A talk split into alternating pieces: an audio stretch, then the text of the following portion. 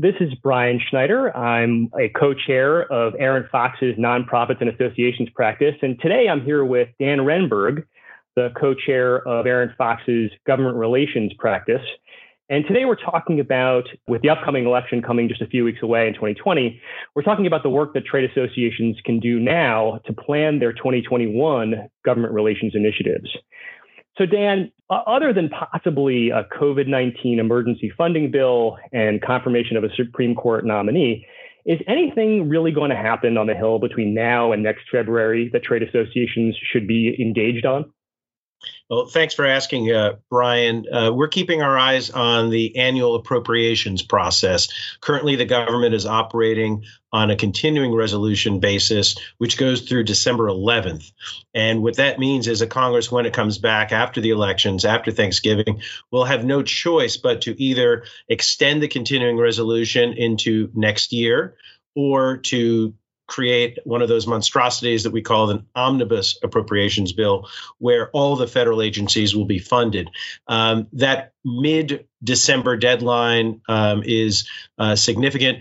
If Vice President Biden were to win the presidency, you might wonder whether or not he and congressional Democrats, possibly also in the majority in the Senate, would want to delay final consideration until they have their hands on the steering wheel after January 3rd and January 20th.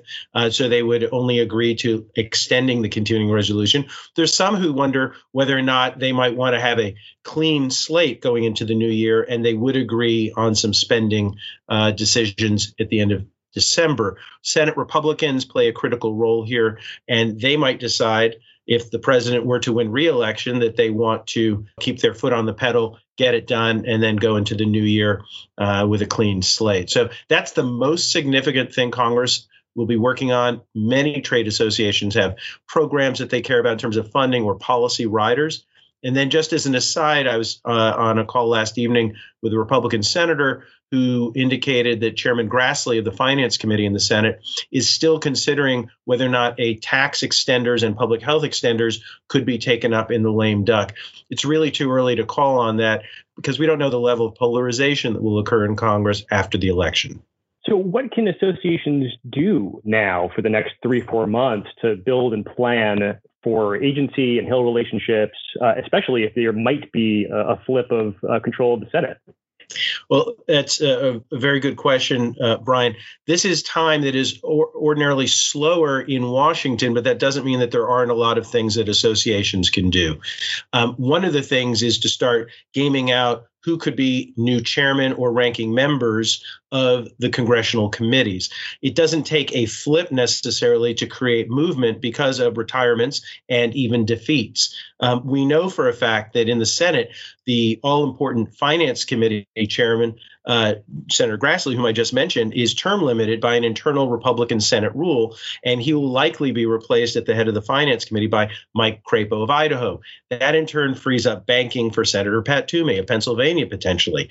You also have the retirement of Chairman uh, Lamar Alexander of the Health, Education, Labor, and Pensions, the HELP Committee, and he will be replaced by someone as well. So you can start gaming out who's likely to take over as chairman or ranking member and figure out what are your strengths as an association? What we do at Arent Fox is with our clients is we do a political matrix, if you will. We try to figure out exactly where the relationships are. Who are some of the association's larger members? What states and districts are they in?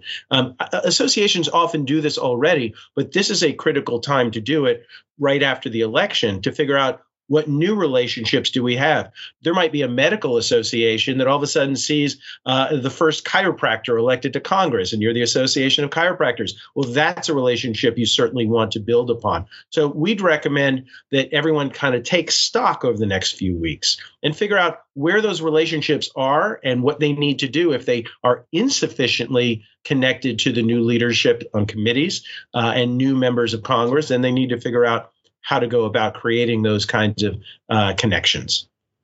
Well, what other types of planning activities are you working with associations on uh, so that they're ready uh, in the next three, four months for the next phase?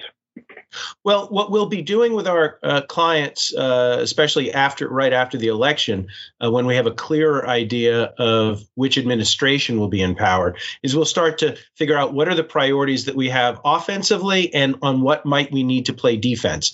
If you were a company in the coal sector, for instance, and Biden won, um, you might feel like you're going to be more on defense. But if you're in the solar industry, you might feel like his commitment to climate change and renewables would give you an opportunity. So you really want to prioritize what are the three or four critical issues for our sector, for our association's members on offense, things that we want and aspire to? And then what are two or three things that we feel like we might have to play def- defense on? And then you go about figuring out who your champions could be and who you have to watch out for. Yeah, so, Dan, you know, are your clients actually staying engaged with folks on the Hill, given that you know we're doing this podcast remotely and everyone's uh, uh, virtual these days? Well, thanks uh, for asking that. We've had some success so far with virtual meetings. We find that um, increasingly, as the technology became more commonplace, uh, more members and especially congressional staff have been willing to get on video, which creates a little bit more of a uh, an interpersonal connection. Um, we're also uh, helping our clients coordinate what we're calling virtual fly-ins. Uh, we can't trademark it; it's commonly used as a phrase these days. But instead of asking a member of Congress to come to a children's hospital, for instance, you can imagine the safety precautions in this day and age. Instead, we're trying to have uh, members of Congress do virtual facility visits with, you know, a corporate CEO, a couple of employees, uh, and et cetera, so that they can learn about the business, but without having to physically be there. There's a little bit lost in the translation, but uh, we're finding it a very effective means of keeping those lines of communication open. And then lastly, I would say um, social media is another way um, uh, whereby uh, associations can stay in touch. If a member introduces a bill or makes a statement that you like, hit them up on Twitter, use Facebook. Members read their Twitter feeds. And so if you say something complimentary, including them, they're more likely to see it than not. You know, Dan, one of the things that I work with associations with a lot is coming up with measurable tools for their boards to track their association's success. How do you see associations doing that on the government relations side to identify whether they're taking the right steps uh, as the next term begins in January? Uh, you know, Brian, um, I've thought about in the past, you know, because we, by you know, associations judge us by measures and metrics uh, as their outside consultants.